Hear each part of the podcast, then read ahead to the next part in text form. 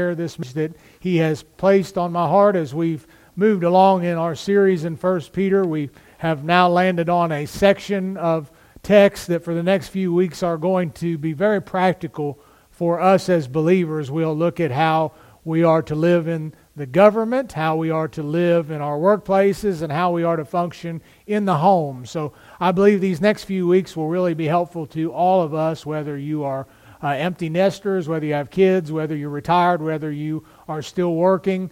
Uh, all of those things will be covered in the next few weeks. And so uh, before we begin, we're going to look at uh, some verses for our confession time from Psalm 107. So I'm going to read uh, several verses from that text this morning, and then we will take a few moments to ask the Lord to search our hearts and prepare us for the message today. So let me begin by reading Psalm 107, verses 1 through 9. Says there, Oh, give thanks to the Lord, for he is good, for his steadfast love endures forever. Let the redeemed of the Lord say so, whom he has redeemed from trouble, and gathered in from the lands from the east and from the west and from the north and from the south.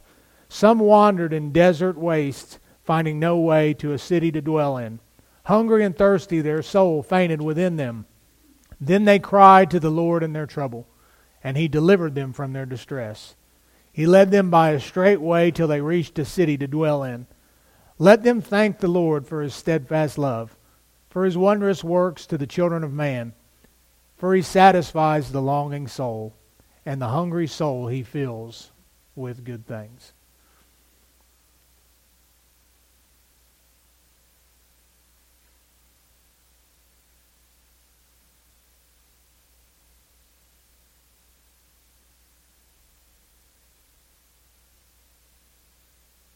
Lord, we come to you today thankful that you are patient with us, that you are long suffering and merciful. And today, Lord, we all have sinned and fallen short of your glory. Lord, we all struggle, even as believers, to walk this Christian walk. Uh, we are unable to do so without your Holy Spirit, without your word, and without your empowering. So help us today, Lord, to confess and forsake our sins, uh, to search our hearts, and to seek you, Lord, because you first sought us. And so we rejoice in the fact that we are your people and you are our God. And we pray for those today that are watching and those that are here that may not know you, uh, that today would be the day that you would uh, convict them and draw them so that they might receive you by repentance and faith, Lord.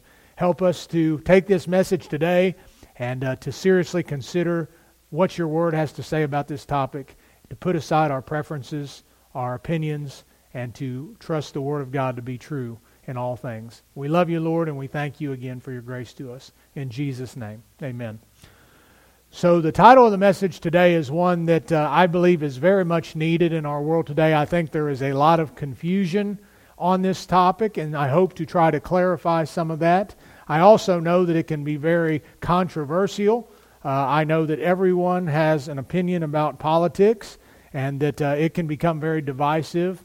And so my intention today is not to be political per se. It's certainly not to intentionally be divisive. It is to give us a biblical perspective on what the government is, what their authority is and what it is limited to, and where that authority ultimately lies and comes from.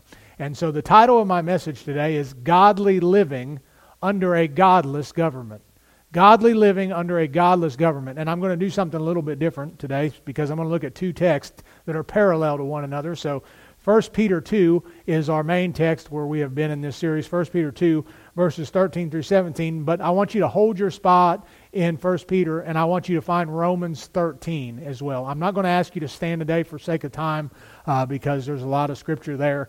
But I want to reference both of those because they really run concurrent with one another. And so Romans 13, 1 through 7, and 1 Peter 2, 13 through 17 will be our main text today. And so just kind of hold both of those places, and you'll be able to flip back and forth with me as we go.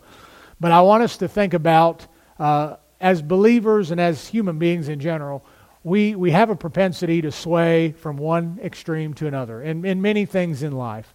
And when it comes to government and the role of government, that is no different uh, we have a tendency to sway to one extreme. Uh, some folks can fall into what's called, uh, or at least what was called in, in Paul's day is antinomianism, which is basically a, a, form of lawlessness. We might call that anarchy today. We see a lot of that going on in many cities where uh, people basically say to, uh, to get attention, to get my point across, to uh, initiate change, I am going to participate in all sorts of lawless deeds. I'm going to riot. I'm going to burn down buildings. I'm going to just live an anarchist type of life until I get my voice heard.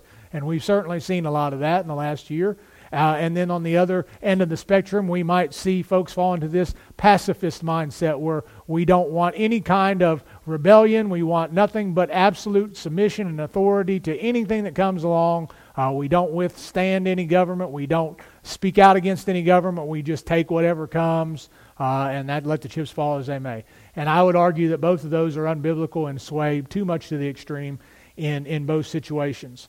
Uh, I want to read to you a quote by a guy named Dietrich Bonhoeffer. I'm sure a lot of you have heard of him. He was a Lutheran pastor in Germany during the rise of, of Hitler's regime, and from day one he was very outspoken uh, against it to the point where he ultimately uh, lost his life and, and his stance and his position uh, to Hitler. But he said this very famous quote, and I want you to think about this uh, in light of the message and in light of perhaps the government that we see in existence uh, and continuing to uh, overstep its boundaries in our country today. Silence in the face of evil is evil itself. God will not hold us guiltless. Not to speak is to speak, not to act is to act. And I would say that Dietrich Bonhoeffer was correct in those words. So we, we are going to look at these texts today, and I want, I want to ask you some questions to kind of go along with this message because I think it's so important for us as Christians to understand what the government's role is and what it isn't, and how we as believers are to respond when a government is ungodly. When a government is ungodly, what is our obligation to that government, if any? Uh, because what do we do when a government is evil? What do we do when a government goes directly in opposition to the Word of God? What are we to do? How are we to respond? Let me ask that question another way. Does the Bible command obedience to tyrants? Well, look at that. I want you to think about this. And again, this is not an attack on any party. This is just simply stating where we are at in our world today. The current president, before he was elected, said this Transgender equality is the civil rights issue of our time. Transgender equality is the civil rights issue of our time. And he has followed and been true to that belief by stating that in his first 100 days in office, he would in fact move forward with the Equality Act. If you don't know what the Equality Act is, I encourage you to get very familiar with it because most likely it is going to become law in this land. And without question, it will affect the way that we worship. It will affect, the, if we allow it, uh, it will affect what we preach. It will affect your children and grandchildren. Mark it down without question. If the Equality Act uh, does pass, let me give you a couple of things that it will follow along suit with it. Schools, churches, and healthcare organizations will be deemed as public accommodations, which means schools, churches, and hospitals could be forced to accept the government's beliefs and mandates about sexual orientation and gender identity. It will threaten everyday speech where people can be fined or lose their jobs if they use the wrong gender or pronoun. It could legislate, number two, an allowance of boys and girls sports boys and girls' locker rooms, men and women's shelters, and men and women's prisons. It could force teachers and students to publicly record, recognize gender fluidity and encourage or mandate that schools instruct first, second, and third graders that they can choose to be a boy, a girl, neither or both. Third, it could strip health professionals of their rights of conscience, seeking to force doctors and medical professionals to engage in gender transition treatments such as hormone blocking, cross sex hormones, or surgery. And lastly, it could be a government tool used to deny or threaten accreditation to religious colleges and universities if they do not apply sexual orientation and gender identity to dorms, sports, places of privacy, and teaching. So, what that means is For a church to stand up and preach that there are two genders, for a church to stand up and hold to traditional marriage, you will in fact face fines and perhaps imprisonment for hate crimes. That is the seriousness of what we are facing with our government today. My friends, elections have consequences, and when we vote for personalities over politics and policies, we reap what we sow. We will reap what we sow. And so, how do we respond should things like that become the law of the land? How do we as believers respond to that? Does 1 Peter 2 and Romans 13 mean that we just unquestionably obey the government at all times? Let me ask some more questions. Does the authority of the government have limitations? Who determines that? What is the purpose of the government? Who decided that? You see, one of the things, and I even heard it as I asked those questions from some of you, one of the things that confusion has come is as Americans, we believe that we, the people, are the government, and rightly so. But I think we have lost the fact that government is something that was instituted from God. It came and it formed in the mind of God. And while we are a democratic nation, God does not set up necessarily a democracy as the standard. It, it, it, works well. It is probably the best form of human government that there is. But God is uh, King of kings and Lord of lords, and his government is perfect. And so I want us to look at this text today and try to answer some of those questions uh, that I've asked you from a biblical perspective. So let's look first at 1 Peter uh, 2.13, and then I'll read Romans 13.1. So this is 1 Peter 2.13. Be subject or submit for the Lord's sake to every human institution. That word institution is difficult to translate. It probably is better translated literally creature. So be subject for the Lord's sake to every human institution or creature, whether it be to the emperor as supreme, and then he'll go on in the next verse that we'll look at in a minute. Romans 13:1. Let every person be subject, or again, let every person submit to the governing authorities. For there is, now listen to this, there is no authority except from God. And those that exist have been instituted or ordained by God. A couple of months ago, some of you might have saw the story. Pastor James Coates, uh, pastors a church in Canada, and who was arrested because he went against the government's unjust uh, regulations of not allowing the church to gather together for service. And they continued to have service, and he was imprisoned for doing so, for standing up against that, that illegal uh, government mandate to try to shut down churches. And he said this we are awful historians, and that makes us incredibly susceptible to deception, both theological and political. One of the reasons why I felt it so necessary to teach the Bible and history on Wednesday nights is that very reason. We uh, who forget history are doomed to repeat it. And there's so many lessons. Not that I just want you to understand the scriptures from a historical perspective, but I want you to understand what has happened in history and how it affected Christians then and how it will affect us if we're not careful. And so now that we've kind of thought about some of this and asked some of these questions, let me take you back to first century Palestine for a minute. Let me take you back to when Peter and Paul are writing these epistles, and a guy by the name of Nero is the emperor, one of the most wicked, vile men that has ever lived, uh, is in office, is controlling the entire known world, basically, at that time. And during this season and even before, Rome had ushered in what was called the Pax Romana, the Roman peace. Rome was huge. It encapsulated different uh, cultures and ethnicities and certainly different religions. And yet it was able to keep peace and harmony throughout. Uh, how in the world did an empire that big maintain such a, uh, such a period and a stretch of of peace, of relative peace. Uh, as I told you on Wednesday nights, the thing about Rome is they were uh, a, vastly uh, overwhelming power, military power, but most of the time Rome never went out picking the fights. Everybody picked a fight with them.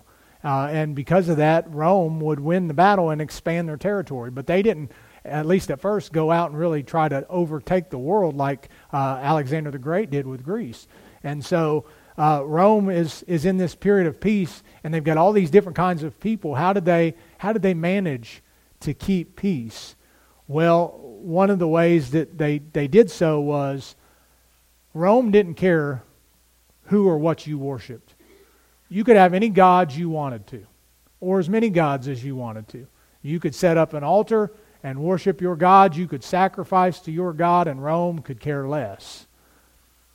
Jesus and, and the disciples weren't killed because they worshiped Jesus or because Jesus set himself up as a figure of worship.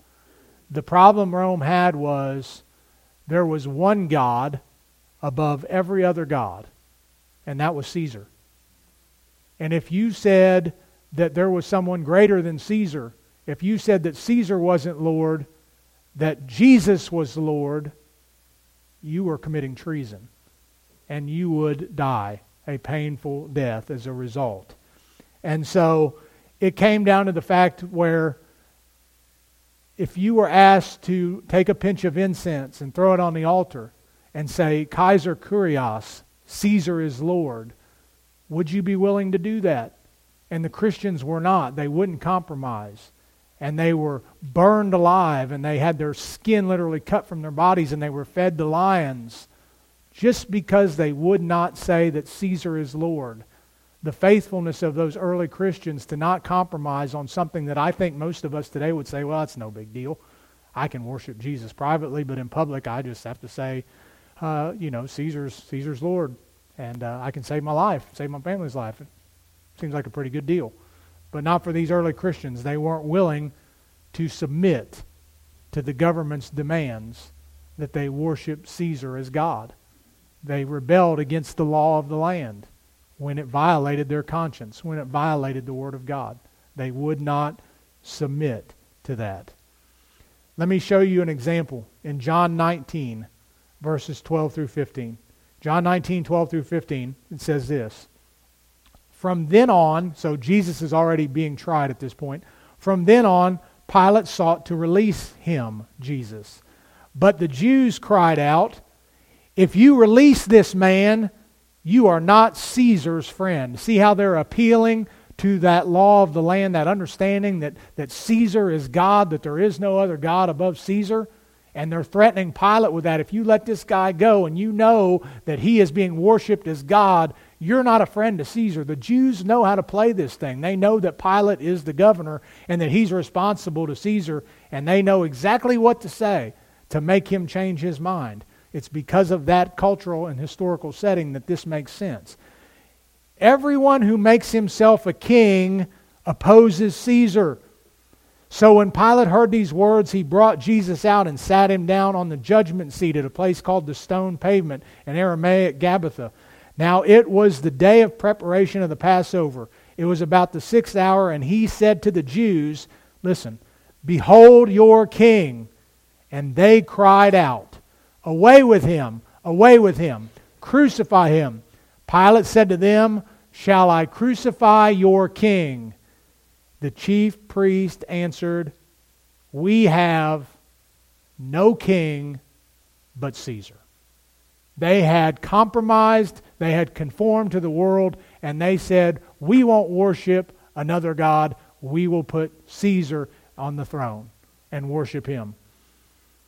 It was so bad in those times that Julius Caesar, upon his death, had uh, a altar, a temple built. The people built a temple to him in Ephesus and worshipped him as a god. His son, Octavian, came to power next, changes his name to Augustus, and calls himself the Divi Filius, the Son of God. It was to a point where Augustus had coins minted with his face on the front, and on the back there is salvation and no other name. Does that sound familiar? In Acts 4:12, Peter stands up in opposition to this godless government, this pressure that he is getting to stop preaching the gospel and says in Acts 4:12, there is salvation in no one else for there is no other name under heaven given among men by which we must be saved. He wasn't talking about Caesar. He was speaking of Jesus. And by making that statement, and when you see that now, you understand much more about what that text actually means.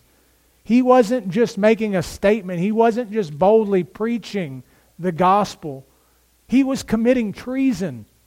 He was saying, Your coin might say that there's salvation in no other name except Caesar Augustus, but I'm telling you that there is a name above every other name and there's salvation in no one else but this name. The name is Jesus. And he was standing in opposition to the government in that moment. He was committing treason. To say that Jesus is Lord made you an enemy of the state, without question. We could, we could look into the book of Acts, and, and time will constrain us from doing so, but in Acts 13, Peter is arrested. He's in prison. He's sleeping with two guards sleeping on either side of him. And an angel comes and wakes him and opens the prison door and leads him out. Did Peter stop and say, I'm sorry, thank you for the offer, but I'm supposed to be submissive to the government and I have to follow their authority, so you go ahead and shut the door, I'm going to stay here. That's not what he did. He left, he got out of there, and he went back and began preaching the gospel again.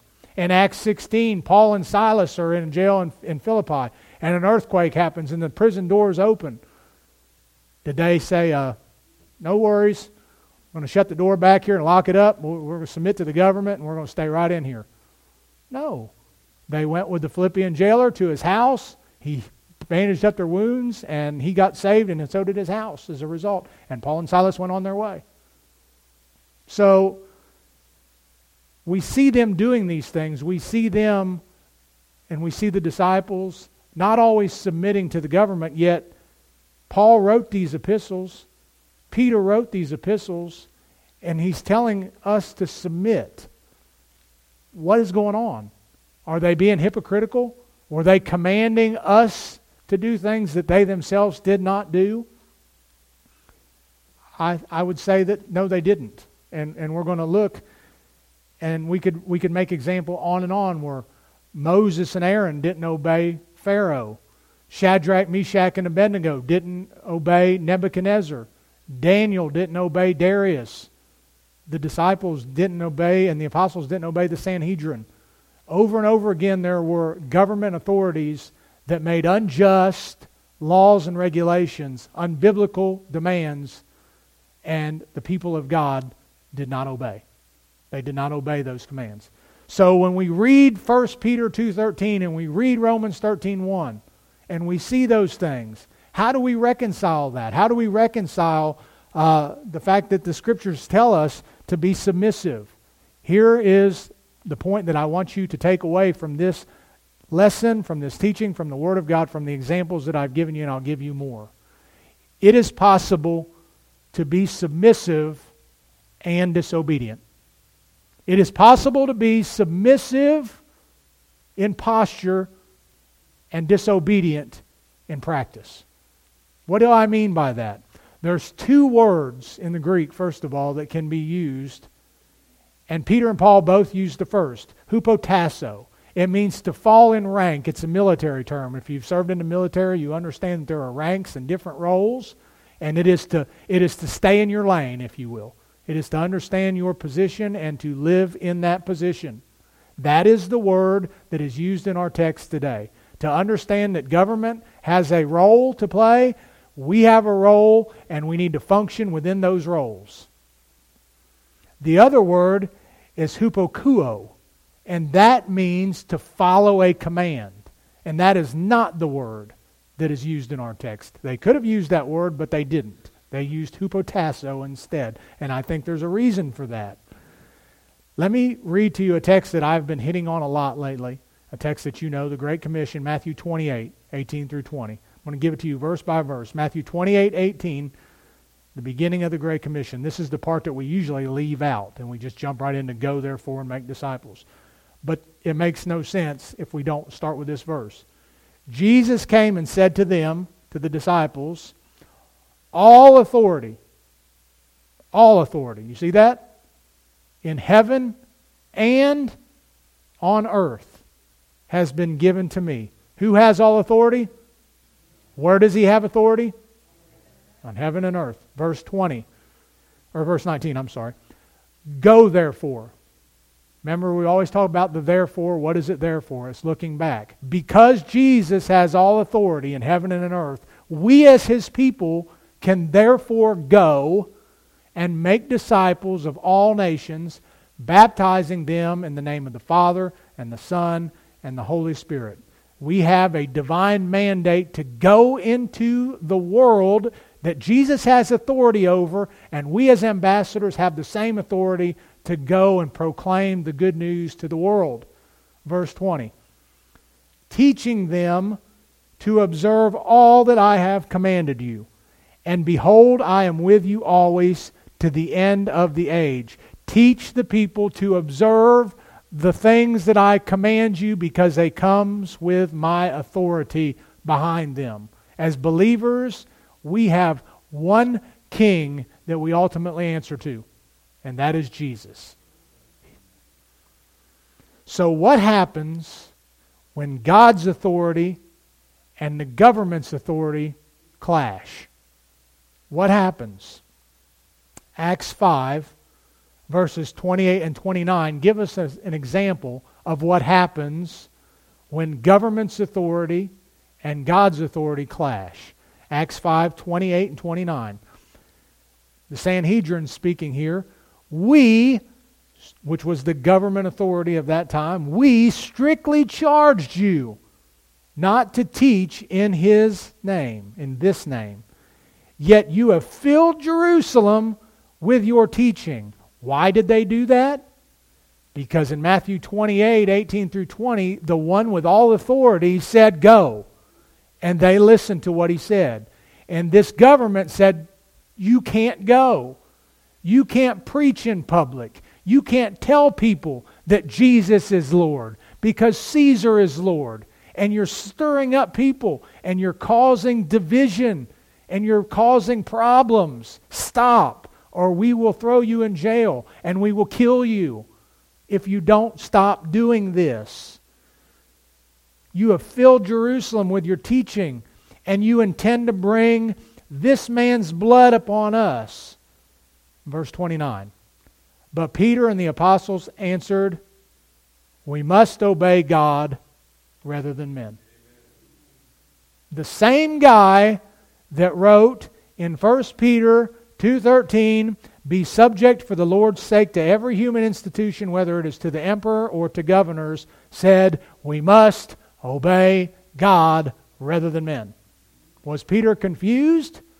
Did he forget what he said when he wrote his epistle? I don't think so because you can submit and still be disobedient. And that is exactly what we see Peter doing. How do we submit but not obey? You won't like this.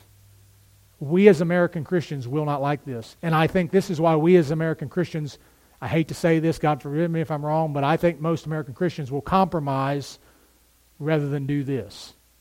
I think when it comes down to it, a lot of Christians will give the pinch of incest and say, Kaiser Kurios, rather than take this to heart. How can we, how can we submit to government and be disobedient at the same time? We humbly subject ourselves to the consequences of our civil disobedience. When Peter stood before the government authorities and said, It is better to obey God than man, he knew that most likely he'd go to jail. He knew that Nero would most likely have him beheaded or crucified or worse. And he said, I'm willing to face the consequences I'll submit to you. You have the power and the authority given to you from God to take my life. But I'm going to obey God rather than man. He submitted, but he would not obey. He would not stop preaching the gospel. He knew what it was going to cost him, and he was willing to face that. And that is where we as American Christians struggle because we love our peace and we love our comfort and we don't want to upset anybody and we certainly don't want to go to jail and we certainly don't want to die. So we'll give the pinch of incense. And that's a decision that only you can make. But I'm telling you, that based on the Word of God, you can submit to government authority, but you should never obey when they overstep their bounds or when they ask you to do something that the Word of God forbids. And we submit ourselves in our disobedience to the consequences that will come, just like the Lord Jesus did. He's our example. Peter gives that example in a few verses later. 1 Peter 2:23 says of Jesus, when he was reviled, he did not revile in return. When he suffered, he did not threaten. But look what he does. He continued entrusting himself to the one who judges justly. He gave himself into the hands of the Father. He said, you know, no one takes my life from me. I have the power to lay it down. I have the power to take it up again. He could have stopped. He went through a sham trial, and they accused him of things that he never did, and he never opened his mouth. He submitted to them willingly. He let them. He knew what was coming, and it was part of the Father's plan, and he followed it to a T. He entrusted himself. And when we disobey, we have to entrust ourselves to the one who is just, to the one who will make sure that all wrongs are righted one day. So here's the next question How do we decide when civil disobedience is warranted? We're not, we're not anarchists. I don't advocate just being lawless just because you don't like a law. If you don't like the fact that it's 45 and you want to go 85 out there on Millville, I don't advocate for that. You can do that and you're breaking the law and the law and the government will step in and do what it's called to do. But there are times when we can submit, but disobedience is necessary. How do we know when that's warranted? Number one, it's when government forbids what God commands. When the government forbids what God commands, government has overstepped its God given authority, and civil disobedience is to be expected from the people of God because we will serve God rather than man.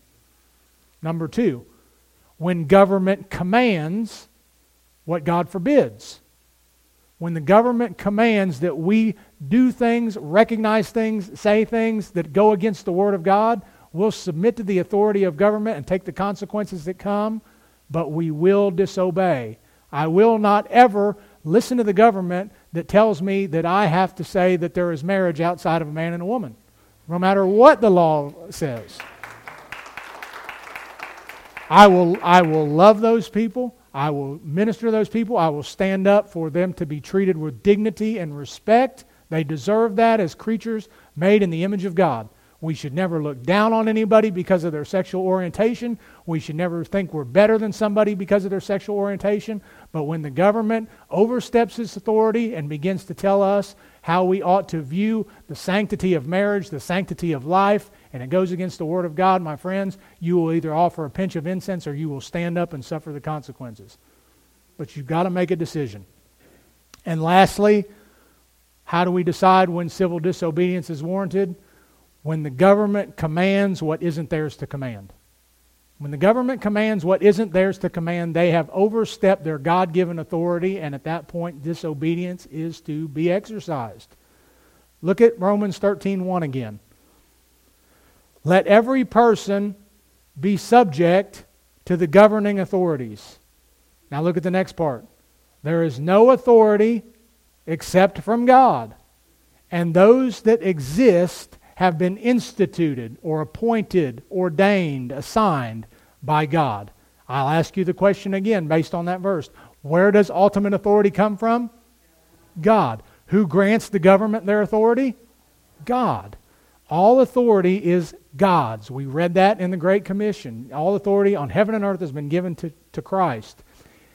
Government is simply a steward of God's authority. Government is not autonomous. God didn't create government and say, go do your thing, create your laws, govern according to your own worldly standards, and I'll just kind of turn my head. God is sovereign over everything including worldly governments. He puts kings in place. And sometimes godless governments are a judgment from God. Sometimes the government we get is the government we deserve for our ungodliness. So don't ever forget that either. Many a times in the Old Testament, God raised up godless governments to chastise his own people, and then he wiped out the godless government after he had used them as a tool for his bidding. So don't ever underestimate that that could be a possibility as well. But here is the thing God has ordained the church. The church is God's too. All authority has not been given to the pastor, it's not been given to the deacons, and it's not been given to the membership. The authority of the church lies with Christ and his word. And as a result of that, we have obligations as believers. And one of those obligations is to proclaim truth to the world, including truth to the government, and to call people to repent and to call governments to repent. And when government oversteps its boundaries, when government advocates for ungodly policies and principles, we are to call the government to repentance in light of the Word of God. We are to be advocates for truth, and we are to speak the gospel, the truth in love, to the government institutions and those in power as well. We don't detach. Churches and Christians have become so afraid to speak on politics and political things because we got to separate those two. And we can't have any mixing of those things. The Bible has a lot to say about those things, and I don't know why we avoid it other than maybe we're so concerned about our tax exempt status that we're afraid to say anything. But listen, we do great disservice to the church, to the Word of God, and to our world when we don't engage in politics.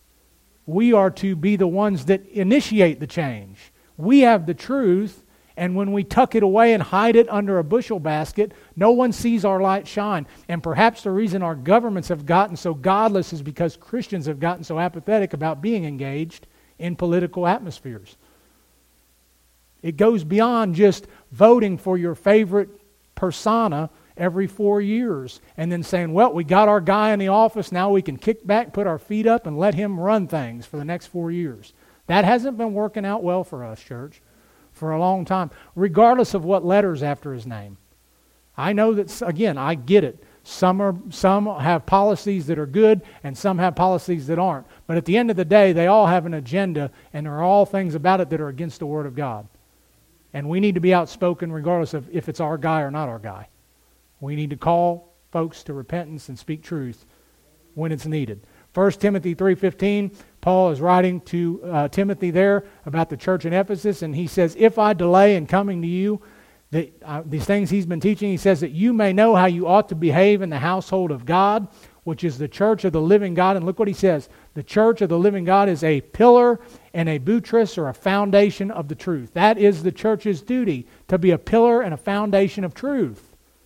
Because government just like any other human institution, just like every human being, government is accountable to God. Government is ultimately accountable to God. And they should govern as His servants according to the Word of God. Now, we would be naive if we think that any of our human governments, uh, at least in the last, I don't know, decades and centuries, governs explicitly according to the Word of God. But that is how God ordained it to be done. That is how He set it up. And because man has deviated from it, we don't just say, well, they're doing the best they can. We're just going to have to go along with it. No, this is the standard. And the authority is God's. And when government deviates from that, we call them to repent. We, as God's people, call them to repent. So, look at Romans again, verse 2. It says, Therefore, whoever resists the authorities resists what God has appointed. For those who resist will incur judgment. You say, Well, wait a minute now, Pastor. It says right there, if you resist, if we resist, we're going to be judged. And again, we're speaking about the submission. We recognize that government has a role, that it has authority granted to it from God. But we don't obey when it is against the principles that we as Christians hold to in the Word of God. We submit to that authority but we don't have to obey that authority when it violates the conscience and the truth of the word. There is a difference. You've got to separate the submission and the obedience. Go back with me to 1 Peter again now. I want us to look at verse 14. He says uh, to the writers, to the readers there, let me jump back to 13 so it makes sense. Be subject for the Lord's sake to every human institution, whether it be to the emperor as supreme or to governors as sent by him. Now, now look at this next part because this is important. To punish those who do evil and to praise those who do good. You see that? The empire and the governor are sent by him to punish those who do evil and praise those who do good. Let me read it from, and I'm jumping back and forth here, but let me read to you from Romans 13, verses 3 and 4. See if you see the parallel. Look for the, the common theme here. For rulers are not a terror to good conduct, but to bad. Would you have no fear of the one who is in authority? Then do what is good, and you will receive his approval. Now listen to what he says here. For he is God's servant for your good. But if you do wrong, be afraid, for he does not bear the sword in vain. For he is the servant of God, an avenger who carries out God's wrath on the wrongdoer. What are we seeing in verse 14 and then in these verses from, first, from Romans 13? We are seeing the purpose of government. What is the purpose of government according to Peter and according to Paul in the inspired Word of God?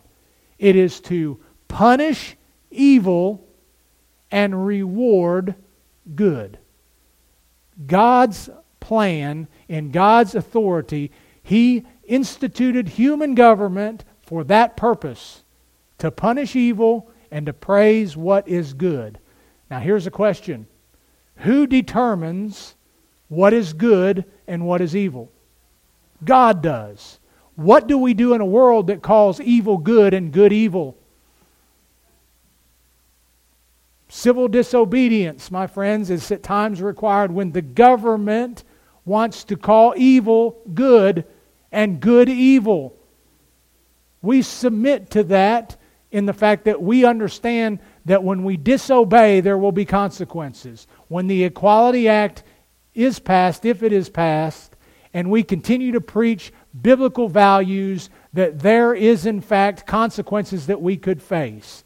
That you may have to tune into a live stream from Butler County Jail while I preach to you. And you laugh, but it's the truth. And there are pastors in this country that have already been imprisoned, and there are many pastors that have been imprisoned in the world simply because they stood in a public square and preached Genesis 1. And that is the reality. You could very well lose the tax exempt status of this church, which would be a big financial strain, maybe not so much on us, but on millions of little churches that need every dime they can get. There are consequences that we have to be willing to say, we'll take them. We'll take them if that's what it means for us to not offer that pinch of incense. We're not going to bow our knee to Caesar. And again, right now, we've not been faced with that decision. But I pray, and I pray we never are. But if we are, what will you do? What will you do in that moment? The purpose of government is to reward good and evil. Who determines good and evil? God does. If you look in Romans 13, if you jump down a little bit to verse 9, you see that Paul actually uses and gives God's law as the standard. For the commandments, you shall not commit adultery, not murder, not steal, not covet. And any other commandment are summed up in one word love your neighbor as yourself as he talks about the government's authority, he says the ultimate standard is the law of God. God is the one that determines good and evil, not human beings. Our standard is subjective. What I think is good and evil, you may disagree with. But God's standard is timeless, it's eternal, it doesn't change. God is the one that sets up these things. And God has ordained three divine institutions in His creation the family, the church, and the government. And each has a role, and each has a duty. And problems come when one tries to overstep into another lane that it's not been created to be in. And the problem with government today is they have overstepped their boundaries. They want to tell churches how to worship. They want to tell us what to believe and where to believe it at and when to say it and how to say it, when we should worship, when we should shut our doors, how many people ought to be allowed to come into the building for worship. Listen, Hebrews 10:25 says we are not to forsake the assembling of ourselves together and there's no fine print that says unless there's a supposed pandemic going on. When the government says shut your doors, it's overstepping its God-given authority.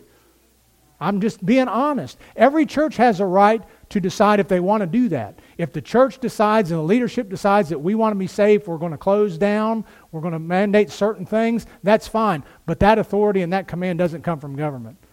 That is the church decision. When the government comes into the home, the family, and says that your children ought to be allowed to decide what gender they are, that they ought to be able to decide who they are and what their name ought to be and what pronoun to be used, the government is overstepping its authority. That is the family's decision, not the government's.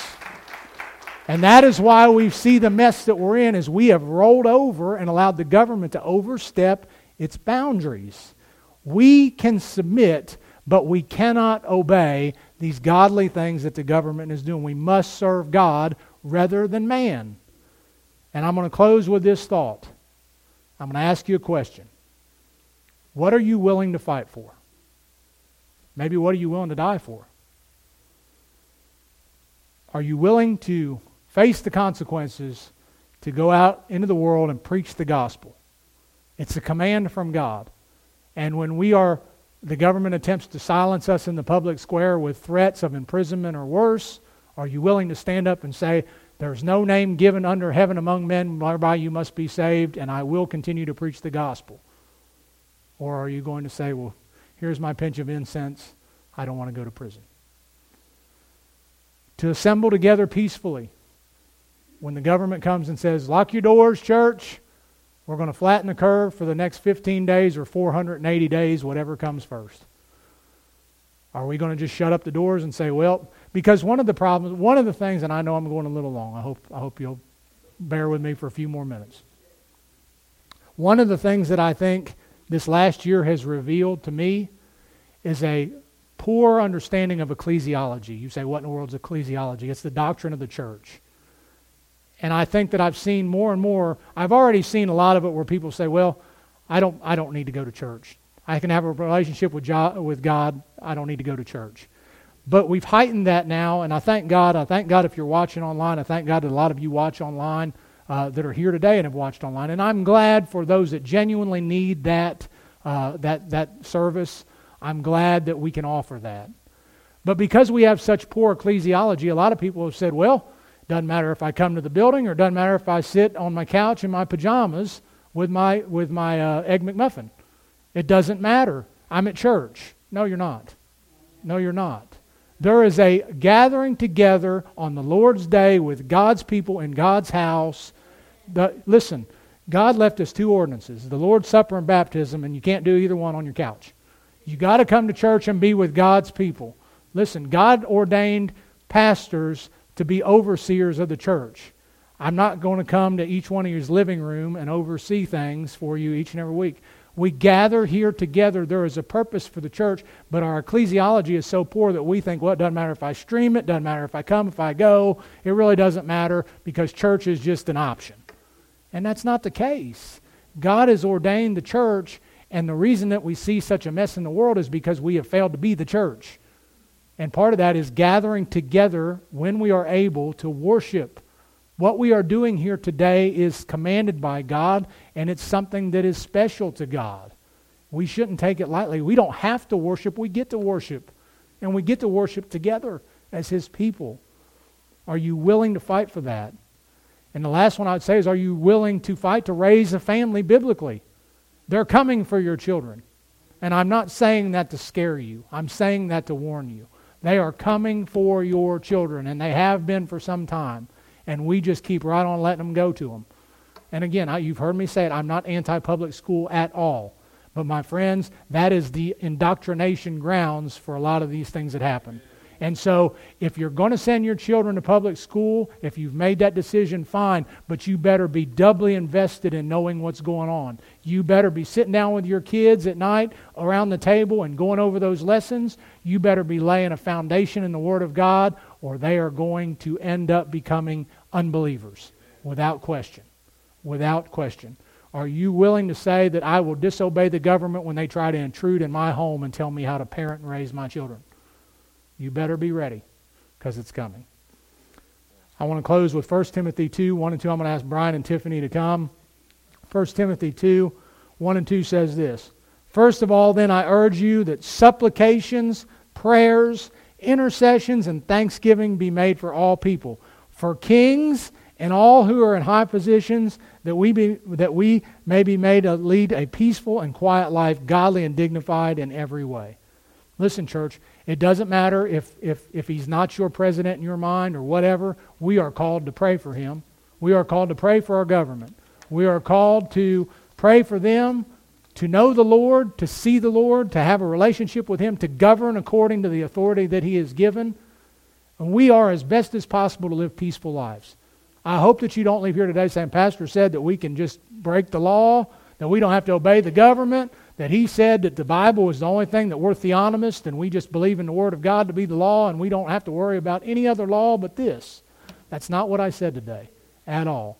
I said that there is a time when the Word of God is transgressed by the government and we will submit to them, but we will not obey. And you have to make that decision. The biggest decision that you can make today is are you obeying the Lord Jesus Christ as your Lord and Savior? Is He truly your Lord and Savior? Will you follow Him and give your life to Him. If not, none of this other stuff matters. So if you don't know Christ today as your Savior, my prayer is that you would give your life to Him. And if you do, it's my prayer that we would live every day for Him and that we would set an example. And when we see these godless things happening in our government, that we, didn't, we wouldn't just wring our hands. And we wouldn't just say that, well, maybe next election cycle we can get something better. Probably not. Maybe, maybe not. But we don't have to wait for that. We have got the Word of God and we have got the truth. And we can stand up, that we can demand, as God's people, that these godly principles that we say we voted for be followed. They're not leaders, they're representatives of the people. And we ought to demand that they represent we, the people, not their own wishes and their own ungodly desires. We've got to make a difference, and there are ways that we can do so.